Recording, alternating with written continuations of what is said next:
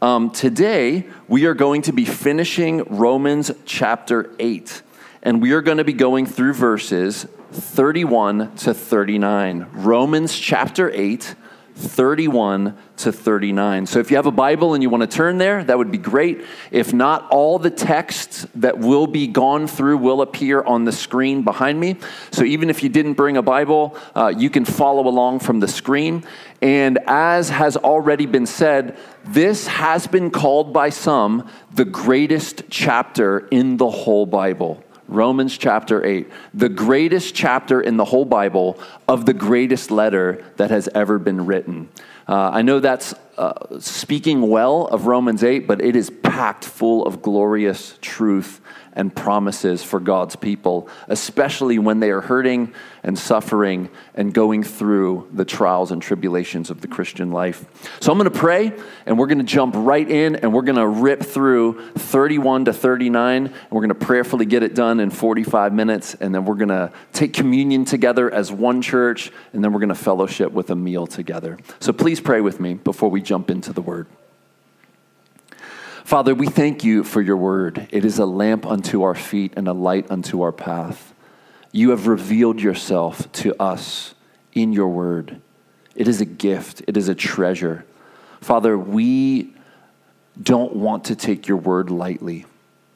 We want to live by it, we want to be under it, we want to be gently corrected, guided by it. We don't want to be over it. We want you, by your word, to be over us. God, give us grace to submit to your will revealed in your word. Help us as we finish up Romans 8. Help us to pay attention. Help us to focus. I pray that you would minimize distractions. I pray that you would give us understanding from your Holy Spirit. Be with us as we dig in. In Jesus' name. Everyone said, Amen. So we do have a nursery open. If you wanted to take your kids upstairs, uh, my wife is up there. Uh, ages three and under are welcome to head up there if you want to take them. If not, they're welcome to hang out in here as well. All right, so we're going to start by reading through Romans 8, 31 to 39. Now, I'm going to be jumping to other texts for references to clarify various verses, but this will be the main text we will work with, and it will uh, reappear on the screen continuously as we jump through other Bible verses as cross references. So let's read Romans 8, 31 to 39 together. What then shall we say to these things? If God is for us, who can be against us? He who did not spare his own son, but gave him up for us all, how will he not also with him graciously give us all things? Who shall bring any charge against God's elect? It is God who justifies. Who is to condemn? Christ Jesus is the one who died.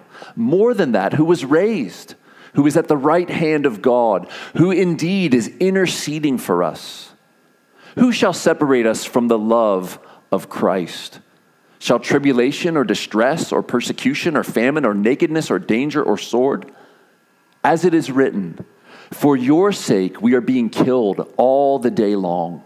We are regarded as sheep to be slaughtered. No, in all these things we are more than conquerors through him who loved us.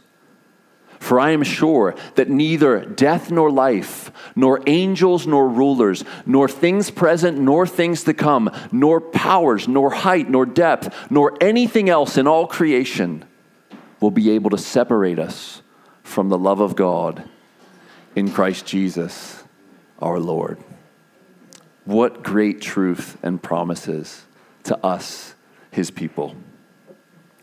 The major theme of this section of Scripture is this If God is for us, who can be against us? And that's logically easy to understand. If God is, if He exists, and if He is the creator, if he is the sustainer of all things he created, if he is ruling and reigning on high, sovereignly, even guiding all the details of our lives through his sovereign providence, if that is your belief, and then on top of that belief, you believe that he is for you, because you're in Christ, because you're united to his Son by grace through faith, if God is for you because you're hidden in Jesus, then who is it that can step to you? That's the theme of this text. You are safe, hidden in Christ. God is for you, and he is not against you. That's what this section of Scripture is about. And what we'll see as we move through it is this life on this earth is fallen. And as Bob Kellemen says, sometimes it falls on us. Sometimes we get into all kinds of troubles and disasters and hurts and pains. And the question that we ask in those seasons is it is God for me or is he against me? We wonder, we question. We have an accuser, the great enemy of God and Christians, the devil, Satan, whose name means accuser, the adversary. He accuses us of not really being God's children and that God is not really for us. He's actually against us. If God was for you, how could these things be happening to you? These are the kind of things Satan says to us. And if that is happening to you tonight, or in this season of your life, you must turn to a passage like this and you read it and you meditate on it, like Psalm 1 says. And you realize by faith, and sometimes if you don't have the faith, then you ask God for the faith. Give me the grace to believe what this says. I believe, help my unbelief, please. And so it starts. What shall we say to these things? Now, what things? What shall we say to these things? Well, probably chapter 1 all the way to verse 29, but most specifically, verses 28, 29, and 30, which was the text of the sermon last week. And specifically, God is working all things together for good for those who love him and are called according to his purpose. What is the good that God is working all things towards? The good is the next verse that we, his people, would be conformed to the image of Christ. And he had this plan before the foundation of the world. Verse 29 and 30. Those whom God foreknew, he predestined. Those whom he predestined, he called. Those whom he called, he justified. And those whom he justified, he glorified. What shall we say to these things? And the answer is if God is for us, then who could be against us? Now, now you got to take this in the flow of the argument here. Okay, Romans 8:29 says that all things that come into your life as a Christian, good, bad and ugly, God is going to take those things and turn them for good, for ultimate good for you. That doesn't mean the things in themselves are good. Often they are not good, and often they will be met with God's wrath. But God uses sin and uses sinners to accomplish his good purposes. And if you struggle with that, I just want you to think about the ultimate sin. Human beings killed God. And God used that for the salvation of all of his people for all time.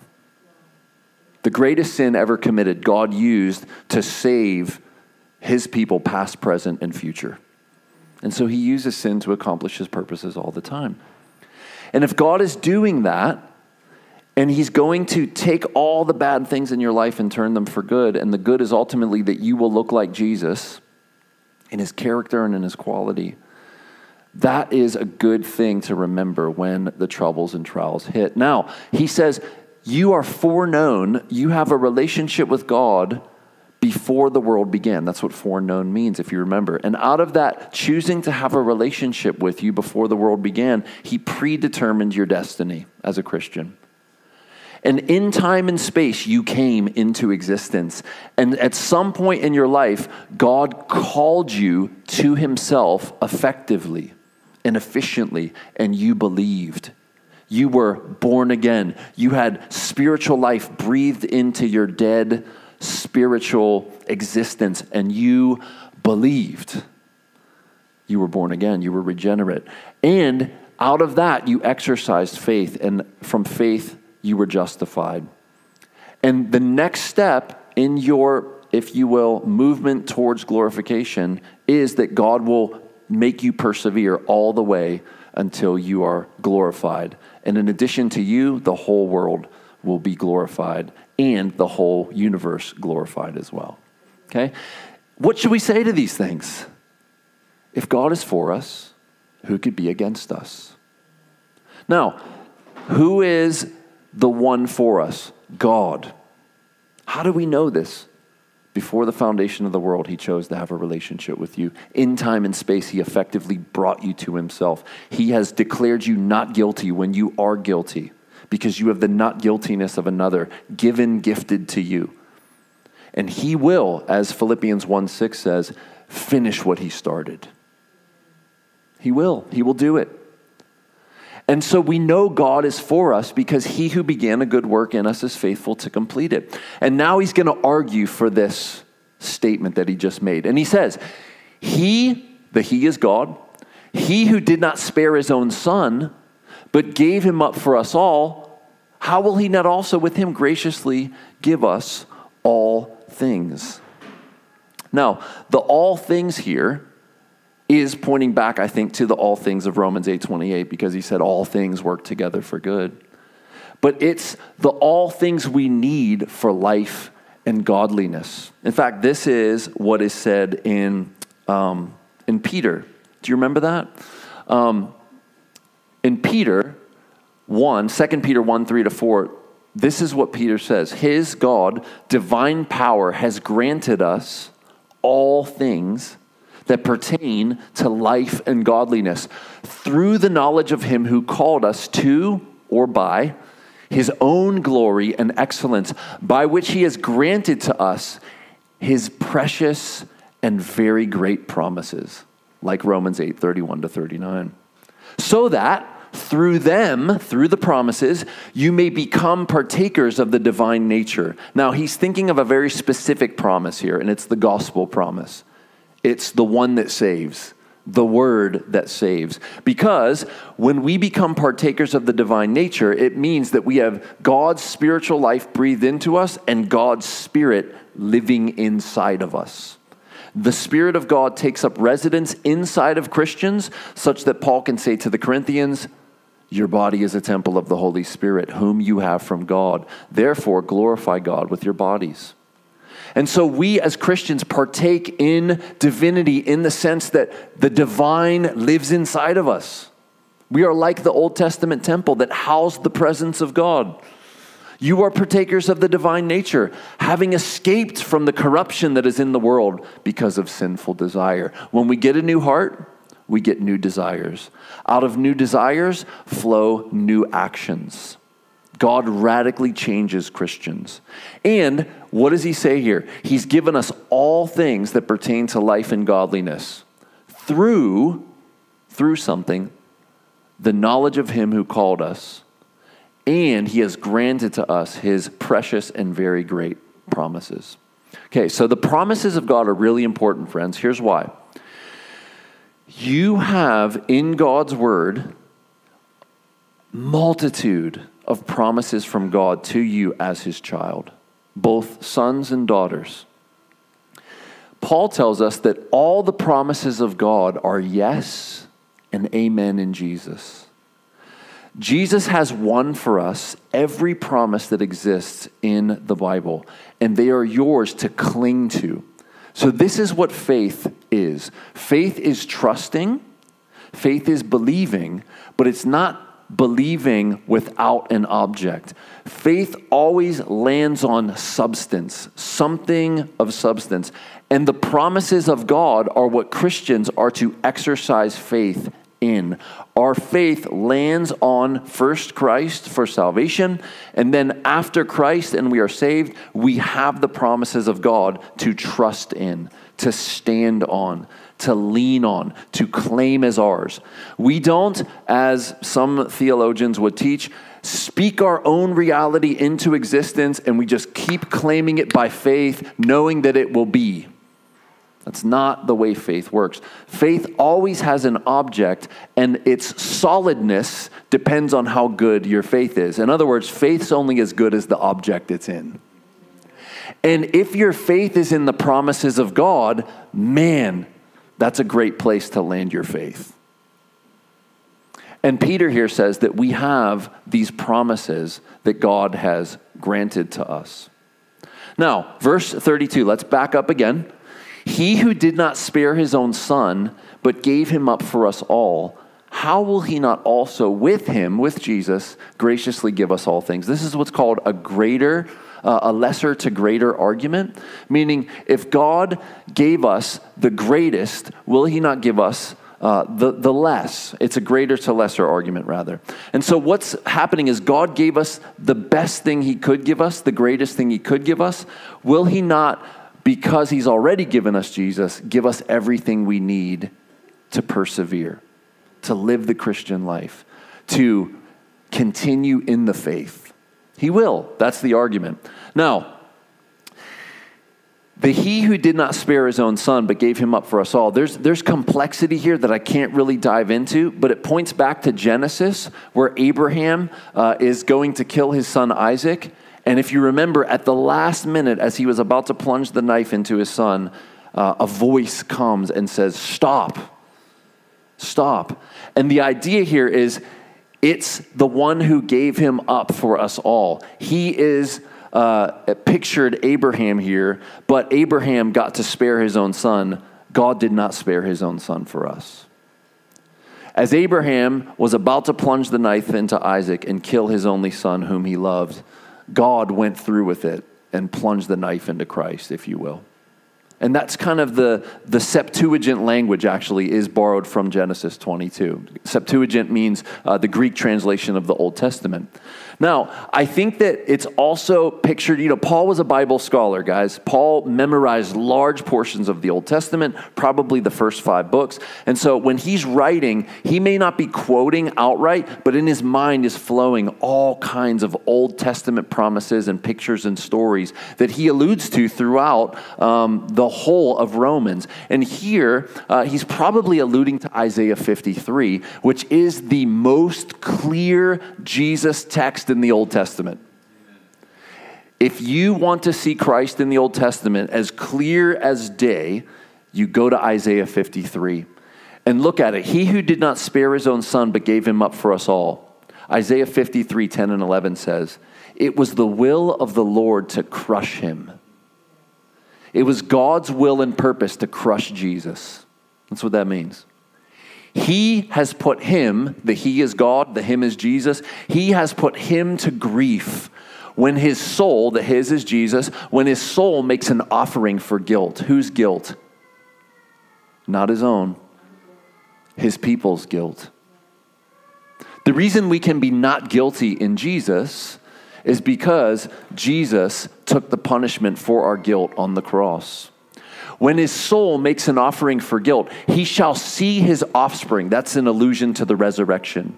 He will see the fruit of his labors, his brothers and sisters that will come after him. He shall prolong his days, meaning he will come back to life from the grave. The will of the Lord shall prosper in his hands. He will be the name above every name, and at the name of Jesus, every knee will bow and every tongue will confess. Out of the anguish of his soul, he shall see and be satisfied. He shall see the reward for his labors. Many, many, many sons and daughters of God, brothers and sisters of Jesus. For the joy that was set before him, he endured the cross. By his knowledge shall the righteous one, my servant, make many to be accounted righteous. I love that. That means accounted, though they're not righteous. This is an allusion to what's called um, imputed righteousness. Impute means to credit in place of another. And so this is Jesus' righteousness given to all his people as a gift. On the cross, Jesus takes our guilt. As a gift, he gives us his not guiltiness, but more than that, his righteousness, his positive account he gives to us. And so, by his work on the cross, he makes many to be accounted righteous. And he shall bear their iniquities. There's the great exchange. We get his righteousness, he gets our iniquities. He pays for our sin, we get his perfect life. It's as if, friends, we've loved God with all our heart, all our soul, all our mind, all our strength, without fail, every moment of every day. That's amazing. That's yours in Christ. Okay? And the Bible is full of these kind of truths or promises that are yours in Christ. But remember, Paul said, He who did not spare his own son, remember, it was the will of the Lord to crush him. This was God's will. Why would he want to crush his own son? Because of what, what it would accomplish. Ultimate glorification of Jesus, if you will, because he would receive the name that is above every knee, name, so that at the name, at the name of Jesus, every knee will bow, every tongue will confess that he is Lord, and he will accomplish salvation for many, many, many, many, countless, I think billions and billions if you add up time. From creation to new creation, how many countless billions of Christians did Jesus save? We don't know. Great multitude that no one can number. And prayerfully, all of you are in that number. That's my hope for all of you. And so the argument is if he gave up his only son whom he loved, will he not give us everything else that we need? Verse 33 Who shall bring any charge against God's elect? Now, you remember from last week, election is all over the Bible. Uh, the Bible does not hide this thing called election or predestination. It's out in the open. Many writers use it, and we should wrestle with it because we believe all scripture is God breathed and profitable. It's all good for us, even the parts that make us uncomfortable. And so God does have those whom he foreknew, and those whom he foreknew he predestined, and those whom he predestined he called. And by the calling, we are regenerated, able to exercise faith, and from faith comes justification. And the next move on God's part is we persevere to the end by his doing, and we are glorified. And the question here is who can bring any charge against God's chosen, his elect ones? It's a rhetorical question. No one. No one can charge you with any wrong before God. Why? Because it's God who justifies. You see that? Now, we left out justification last week because I just kind of ran out of time. But I figured I'd spend a few minutes here, and I just did in the Isaiah 53 verse. Justification is a theological term that you want to understand and hold on to. If you want to simplify it, what does justification mean? What is it to be justified? It's this it's just as if I'd never sinned. And just as if I'd always obeyed. You have the negative taken care of. Jesus dies for your sin. He takes your guiltiness upon himself and he deals with it. In the positive, you have his righteousness. In the positive, you have his not guiltiness. And it's just as if you always obeyed God. It's just as if you are righteous before God. That's what it is to be justified. And so, if God is the one who says to us who are guilty, You are not guilty, because I have taken your guiltiness and placed it on a substitute, namely Jesus, and you get his not guiltiness, if he's the ultimate authority and he declares us to be righteous and just, who can say anything to God otherwise? That's the argument. He's like, look, it's God who's the one doing the justifying. There's no one who can condemn you. No one is greater than God, and He is the one saying that you're right with Him and that you're right before Him based on the actions of another.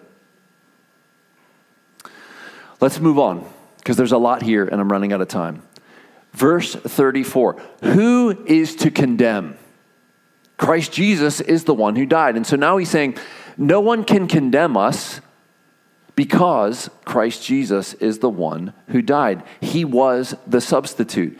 When we're in Christ, there is no condemnation for those who are in Jesus. More than that, who was raised, who is at the right hand of God, who is indeed interceding for us. Now, I love that verse there, that verse 34. I do want to dig it for just a minute, so let's look at it. Jesus is interceding for us. What does that mean? Well, I think it means at least two things, but it probably means much more. Number one, his work on the cross is constantly for your sin. You will continue to sin. You will have bad attitudes. You will have bad actions. You will do sins of omission where you should do something and you don't do it. You will continue to sin as a Christian. In fact, 1 John 1 8 says, if we claim to be without sin, we are liars. The truth is not in us. But the next verse is good news. If we confess our sins, he is faithful and just to forgive us our sins and to cleanse us from all unrighteousness. And so his work on the cross is constantly interceding for your sin. But in addition to that, the right hand of God is the place of power and prominence and authority. Now, I used to think when I was a kid that there's this big throne and God is sitting on it, and then there's a little throne at the right. And Jesus, as a human being, a glorified one, but, but a little throne, fit for a human being is Jesus is at his right hand and he looks way down at him. Now I understand it's metaphoric. Uh, it, he's not literally sitting at God's right hand, it's an image of power and authority and prestige and rulership. And the idea here is he is at God's right hand. And as Eddie preached so well two weeks ago, not only is the Spirit interceding for us with groans that cannot be uttered, but Jesus intercedes for us as well. He is our advocate. Now, this is important to, for you to remember, okay? Jesus is your advocate. And here is 1 John 2 1. My little children, so we know he's talking to Christians. My little children, the ones whom I am discipling, the ones whom I consider my spiritual children, I am writing these things to you. What things? The letter, that you may not sin. I don't want you to sin, and so I'm crafting this letter to help you as a means of grace to not sin. But if anyone does sin, and then everyone's hands sheepishly goes, eh. what happens if we sin? We have an advocate with the Father. Who is it? Jesus Christ, the righteous. He's the righteous one who gives us his righteousness. Now, the word here is uh, parakletos. Parakletos. It means intercessor, counselor, advocate, comforter. But the image is richer than that. Listen, this is from Vine's Expository Dictionary. Here's what the word means, okay? The word advocate, we have an advocate with the Father. It means to be called to one side. I love that. So here's, here's the deal you sin, your conscience is condemning you. Satan is accusing you. Others might be condemning you, and one pulls up beside you a defense attorney. Who is it? Jesus Christ, the righteous. And he puts his arm around you and he says, This one's mine. No condemnation for this one. Your accusations don't stick. It literally means called to one side. I love that. That's what Jesus is for us, friends. He's right here beside us, advocating for our righteousness that is His given to us as a gift. It means called to one's aid. It was used in the court of justice to denote a legal assistant, a counsel for the defense an advocate then generally one who pleads another's cause, an, an intercessor. This is Jesus for us. Now, interestingly, Jesus says, oh, by the way, there's another advocate. In John 14, 15 to 17, this is the upper room. This is the Last Supper. There's a, there's a long discourse there by Jesus with his disciples, and it's recorded for us. And Jesus says, If you love me, you will keep my commands. This is one of my favorite verses in the Bible. I mention it almost every sermon, so I might as well do it again. What he says here is, if you love me, then you will keep my commands. And we often read this backwards. We read it, if I'm not keeping Jesus' commands, then I don't love him. But that's not what the verse actually says.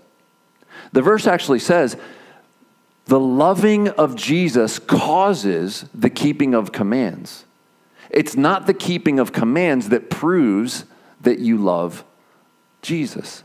He says, The more you love me, what will result from it? The more you'll obey. And so, what should we focus on? If we're going to be diligent and focus on something, should we focus on keeping commands or loving God? Which one comes first? Loving God. If you love me, then you'll keep my commands. And I will ask the Father, and he will give you another advocate, helper, counselor, parakletos, the word to be with you. But, but notice, look, he says, another helper. Who's the first one? He's speaking. The first advocate is the one telling the truth that I'm going to send another one. Friends, we have two advocates with the Father. And by the way, the Trinity's here. Uh, the Trinity's all over the Bible. I just had an interesting conversation with a guy who was learning about the Trinity, and he was upset. He was like, The word Trinity is not in the Bible. And he was upset. And I was like, You're right, but it's there. The word's not there, but the triune God is there all over the Bible. And I gave him a few references, and oh, okay. And he was okay with that. Don't get hung up on theological terms. The substance is the important thing. I think the word Trinity is great. I think we should use it. But don't get hung up on that. Okay? Here's the substance. Right here, you have the Father, you have Jesus speaking, he's the Parakletos, and he's going to send another one. Who is it? The Spirit of truth. The ESV uh, capitalizes Spirit there rightly. The Holy Spirit, whom the world cannot receive. Only believers receive the Spirit because it neither sees him nor knows him. You know him, my disciples, for he dwells with you and will be in you, pointing to Pentecost. And post Pentecost, every believer instantly at the moment of rebirth has the Holy Spirit dwelling inside of them as if they were the Old Testament tabernacle or temple. He doesn't come at a later date. He comes the moment there's belief. That's Ephesians 1 12, 13, and 14. We don't have time to go there, but you can, you can look that up. At the moment of belief, you have the Holy Spirit and He is your advocate, He is your defense. This is what it looks like practically, okay? And then we'll leave this little excursion here. Paul is writing to Timothy, and this is Paul's last letter before he is executed, before he's beheaded uh, by the Roman authorities. Some think this was penned like as the executioners were coming down to the dungeon. We don't know for sure, but we know this was the last thing Paul wrote before he was executed. And he wrote this to his son in the faith, Timothy. He says, At my first defense, so Paul was already on trial. He's talking about his trial at Rome. Okay, at my first defense, no one came to stand by me. All deserted me. Paul was alone. Everyone left him. He was abandoned. May it not be charged against them. He's not bitter. He's not resentful. He's not looking for revenge. He doesn't say, May the Lord smite them. No, he says, May it not be. It sounds kind of like Jesus on the cross Father, forgive them. They don't know what they're doing. Sounds like Stephen being stoned in Acts chapter 7. Lay not this sin to their charge. May it not be charged against them. But look at verse 17. Everyone deserted me, but the Lord stood by me. Jesus was there with his arm around me while I was on trial as my advocate, as my defense attorney. He was there. And if God is for me, who could be against me? He stood by me and strengthened me. This is what the advocate does, friends. He is yours, and he is for your strength so that through me the message might be fully proclaimed. Message, gospel. Paul's charge from day one was to speak the gospel to rulers, to authorities, and to Gentiles. And he fulfilled his mission. You can read about it in Acts. We don't have time to do it right now. That all the Gentiles might hear it, the gospel. So I was rescued from the lion's mouth. At my first defense, the word is actually apologia. At my first defense, no one was there, but Jesus was there, and I was rescued. Now, he doesn't know what's going to happen as he's writing this. We know from church history Paul went home. He went home to be with Jesus. Friends, do you realize you're going to be able to talk to Paul one day if you're a Christian? Like, have some glorified coffee with him. Hopefully, some, some glorified African coffee, because that's the best coffee on the planet. Perhaps even Ethiopian soil coffee. New heavens, new earth, Ethiopian coffee. I cannot wait. I like Ugandan coffee as well, so maybe Phillips, shout out to Phillips. Maybe it'll be Ugandan coffee. We'll see. Anyway, sitting down with Paul, sipping some bean, chopping it up about his life. So tell me, you left a lot out in your letters, bro. Fill me in. Where shall I begin? Want some cream with that? All right. So, who is it to condemn? Verse 34. Who is it to condemn? Christ Jesus, the one who died? More than that, who was raised? Who is at the right hand of God? Who indeed is interceding for us as our advocate? Verse 35 Who shall separate us from the love of Christ? And now he is going to bring up possible separators. And by the way, if you want to read Paul's account in Second Corinthians, uh, he experienced all these shipwrecked, beaten with rods, stoned to death, um, attacked various times by wild animals and wild people. You know, he, he really went through it. Vip, vipers bite him and he survives venomous viper bites. I mean, the dude really went through it. And so he says, Shall tribulation or distress or persecution or famine or nakedness or danger or sword? Shall these things separate us from the love of God? And here's what he's trying to say. If you're going through tribulation, and, and here's what the word means it means suffering, trouble, anguish, persecution, burdened, afflictions, distress. That's the way that that word is translated in other passages. Same exact Greek word. Sufferings, trouble, anguish, persecution, burdened, afflictions, distress. When you're going through stuff like that, in addition to distress, persecution means you are suffering for the sake of Jesus. Because you're a believer, you are being persecuted. You are being attacked in some way, verbally or physically. You are being oppressed, perhaps. You are being silenced, perhaps. You are being persecuted. How about famine? You don't have any food. How about nakedness? That's pretty terrible. How about danger or how about sword? The word sword is used later in Romans 13 to talk about what God gave the government. It talks about obeying the governing authorities, for God gave them the sword for punishment. When we get to Romans 13, we'll talk about governing authorities and the power God gave them, actually as a gift to human beings. But sometimes the government goes against Christians. Church history is full of governments turning on Christians, especially in communist nations. There, North Korea, for example, right now, you can't be a Christian and be open with it. Most of China now is becoming very hostile towards Christianity. In Muslim dominated countries, you can't openly be a Christian. And the governments have the power to come after Christians and to kill them. Paul acted on behalf of the Jewish government to hunt Christians. Read Acts chapter 9. And then God grabbed him right in the middle of it. Why are you persecuting me? Who are you, Lord? I am Jesus, whom you are persecuting.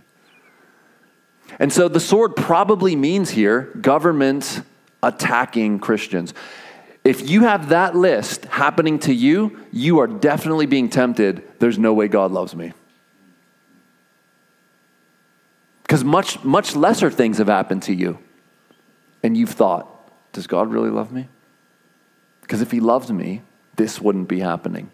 And I want to I want to put this out here to you. That may not be you actually originating that. That's definitely something Satan would want you to believe. And I do believe there is a real Satan. I don't think he's a myth. I don't think it's this mythological creature. I think he's a real fallen angel and he exists and he and he leads a legion of fallen angels. And he's personal and he's intelligent and he's malevolent and he's after you. Isn't that what peter says? The devil prowls around like a roaring lion seeking someone to devour. If we believe the bible we should believe in satan and demons. And we should also believe that they are at war with us. That's what Ephesians 6 says. Put on the whole armor of God that you may withstand the attacks. Okay? And so here you have Satan whispering in your ear if God loved you, you wouldn't be going through this. Is this the way God treats his children? Maybe you're not a child of God. Maybe he's punishing you. How do you fight that, friends? You, you need to know the gospel. You say, No, God is not punishing me because Jesus took all my punishment. God uses even the bad things in my life for ultimate good. You know Romans 8:28 and you say it out loud to the devil. And you might at the same time be saying, God, this is hard for me to believe. Help my unbelief. Wrestle. Wrestle with the devil. Wrestle with God. Did you know that Old Testament people of God, they were called Israel? My son's name. Do you know what Israel means? One who wrestles with God. The New Testament people are the church, and Israel progresses to the church. If we're talking about biblical theology, I don't have time to do that. But the church is now one who wrestles with God. But we also wrestle with Satan. Ephesians 6. Our wrestle is not against flesh and blood, but principalities and powers. So, what does all that mean? That means that you are going to struggle to trust God when you are suffering. That's what that means. You're going to wrestle with faith. Do I really believe this? Do I really believe this word? And you have Satan on the dark end saying, You shall not believe. You should go after your sin. If God loved you, he would not be treating you like this. Now, I don't think any of us have faced these lists, but many Christians have. And these lists are precious to those. And so let's keep going. As it is written, verse 36 For we, for your sake, God, for your sake, we are being killed all the day long. We are regarded as sheep to be slaughtered. It's Psalm 44 22 that he is uh, quoting there. The sons of Korah wrote it.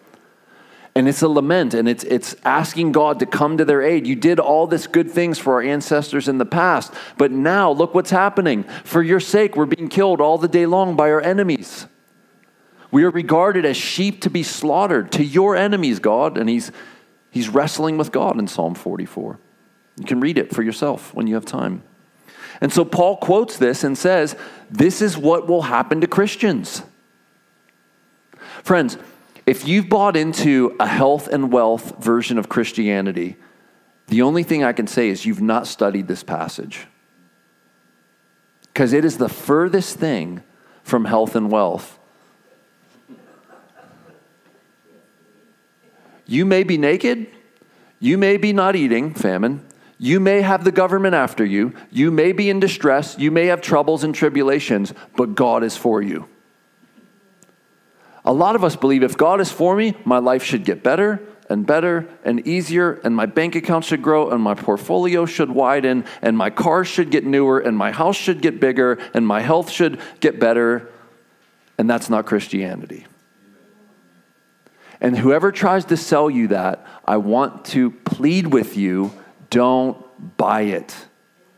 Buy the biblical Christianity instead and don't sell it. Isn't that what the proverb says? Buy the truth and don't sell it. Friends, there's a lot of lies out there. Many, many deceivers. No, verse 37. In all these things, what things? All that bad list. In all these things, we are more than conquerors through him who loved us. The him who loved us is Jesus. Now, what could he be talking about here? Even in death, friends, the Christian wins. What's the worst thing that could happen to you in this life? You die. You know what that means for the Christian? Victory.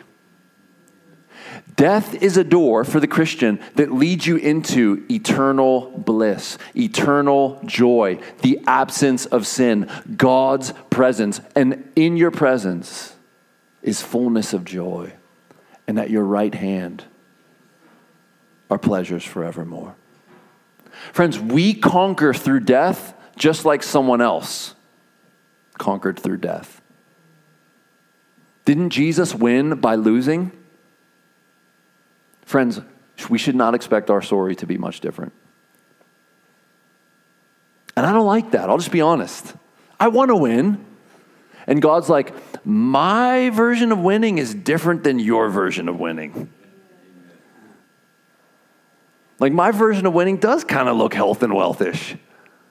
And I want to succeed and I want to be happy and I want to buy stock that increases. It gives me great dividends. And I want my car to not break down when I'm driving it. And I want my kids to behave and I want my dogs to shut up and stop barking, etc. But that's not my life, man. you get the picture here. The version of Christianity that we want often looks like the American dream painted Christian. Let's just be honest. Can we be honest?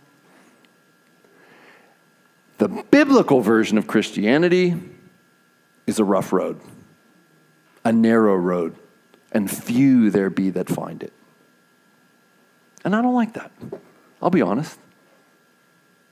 But this is the Christian life. And we conquer through all these things, being killed all the day long by tribulation, by distress, by persecution, by famine, by nakedness, by danger. And ultimately, when death comes for you, you win. Friends, death is the last enemy to be destroyed, but do you realize that that last enemy, when it gets you, you win? And death will be destroyed one day. You're going to go through it once, and prayerfully not twice. And what I mean by that is there is such thing as eternal death under the judgment of God, not the mercy and grace of God. And we escape the second death through the first death of Jesus. He conquered for us, and in him we are more than conquerors. And so in Christ, in all these things, we are more than conquerors through him who loved us. So it's not us conquering on our own, it's us through Jesus. Let's move on to verse 38. Thank you. I saw that at the corner of my eye. Mic tried to attack me, trying to conquer me. For I am sure, okay, verse 38, look at it at the bottom there. For I am sure, Paul's like, look, I'm sure of this. I am sure that neither death nor life, nor angels, nor rulers, nor things present, nor things to come, nor powers, nor height, nor depth, nor anything else in all of creation. Okay, now, now very quickly, death nor life, those are opposites.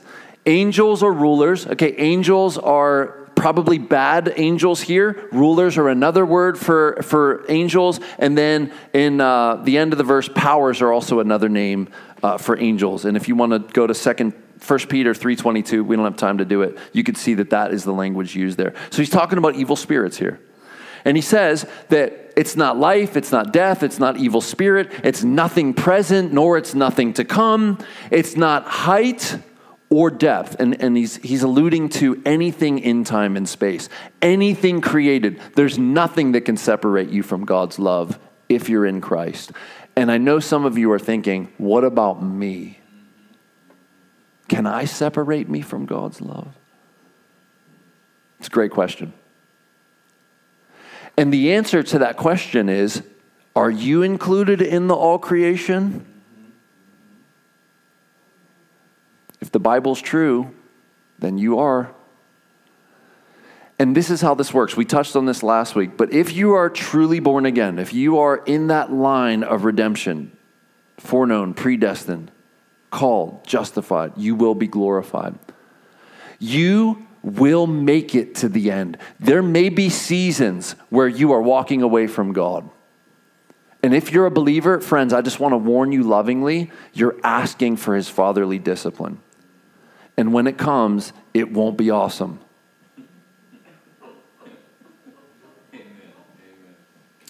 Like my kids push me to the limit, and once I'm at that limit, the awesomeness has left the room. and God yes, is much more patient and much more self controlled than I am. But man, you don't want the discipline of God. Now, listen, He's not punishing you for your sin. It's not like you're going to pay for this sin. That's not what the discipline of God is. God will get you back to Himself by any means, and sometimes those means hurt. And so, for your own good, it's better to walk in the way. Walk in the way. Don't go to the right or left. Don't test Him. Don't slap God in the face. He's bigger than you, man. Don't do it. So, nothing can separate us from the love of God in Christ Jesus, our Lord. That's good news. Okay? And this is why this chapter is called the greatest chapter in the Bible. Because it is full of promises.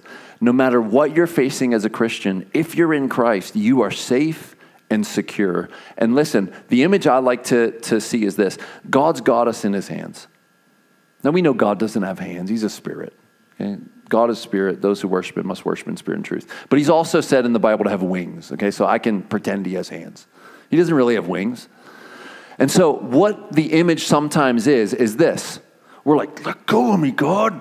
And we're like prying at his fingers. And we're like, I don't want you. You know, you know, when your kids are mad, you guys who have kids, you've been here. You're like, come here. And they're like, no, I don't want you. And they're like elbowing and kicking and screaming. We do that to God and we're trying to pry his hands off of us. Listen, your arm's too short to box with God.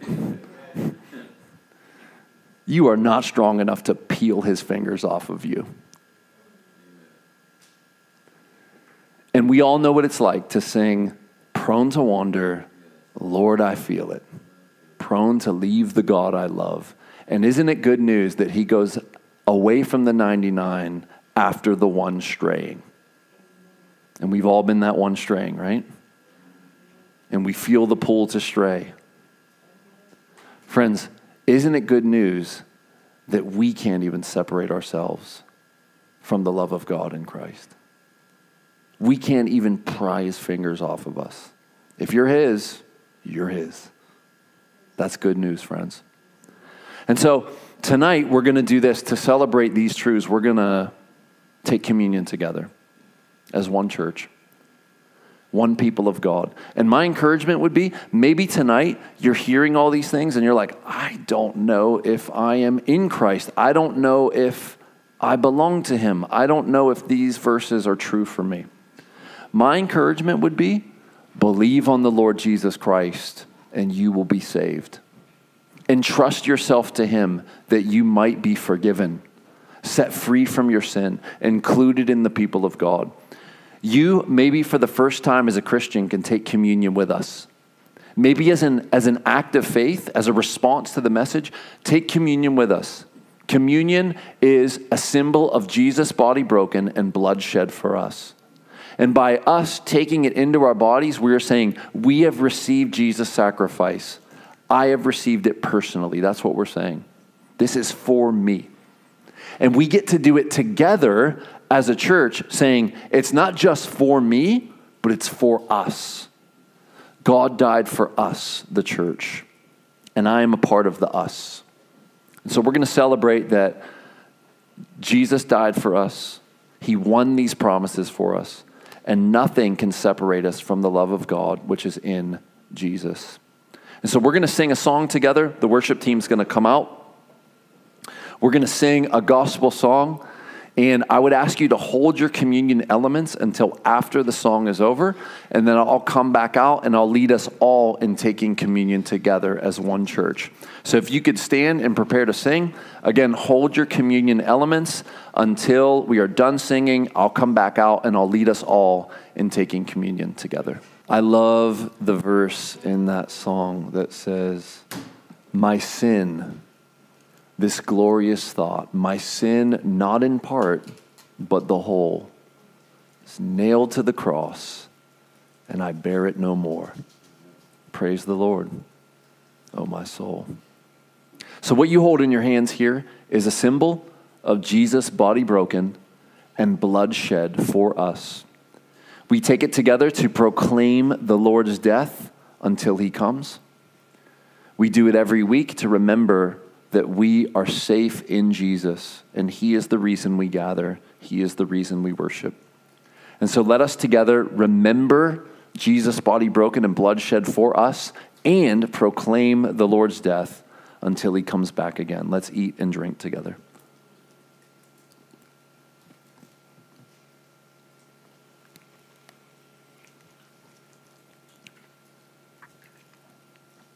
Let's pray. Father, we are struck by your word. We thank you that even in the worst of situations and circumstances, you've told us we are more than conquerors. Even in death, we are conquering, we are winning. God, may we not believe the standards of the world of what it means to win. God, help us to see your version of winning. Father, I do pray that you would give us grace to believe your promises. Give us the grace to be sustained in believing you and trusting you. Give us the grace to love you and to love our neighbor as ourselves. We thank you that in our failings, we are safe in Christ. We thank you that there is no condemnation for us in Christ because of his willingness to be a substitute and your will to crush him in our place. We thank you for Jesus' body broken and blood shed for us. Father, I pray that we would go from this place encouraged Pray that uh, the evening would be uh, full of laughter and enjoyment of each other and the food that you have provided. God, we thank you for it. We pray you would bless it to our bodies. We pray that, God, the fellowship would be uplifting, encouraging. Uh, God, be with us as we go throughout our week. May we represent you well to everyone we come in contact with. May we bear your fruit by your Spirit. In Jesus' name, everyone said, Amen. Love you guys.